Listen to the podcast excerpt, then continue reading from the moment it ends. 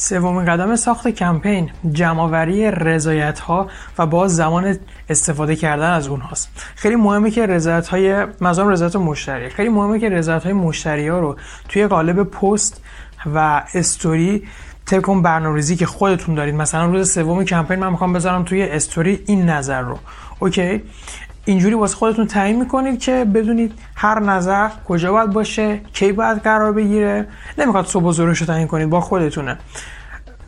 و اینکه قضیه براتون شفاف باشه و یادتون باشه خیلی بهتره قبل از شروع کمپین تمام این نظر، یعنی تمام این کارها رو انجام بدین، تمام این نظرها رو جمع بری کنید، زمانش رو مشخص کنید که دیگه روزهای کمپین استرس این که کی چیکار کنم رو نداشته باشید. این قضیه خیلی خیلی مهمه. پس توی قدم سوم رضایت‌ها رو جمع می‌کنیم، در قالب مناسب زمان استفاده کردنشون رو مشخص می‌کنیم و از قبل آمادهشون می‌کنیم. مرسی. توی ویدیو بعدی قدم چهارم ساخت کمپین فروش رو با هم دیگه جلو می‌بریم.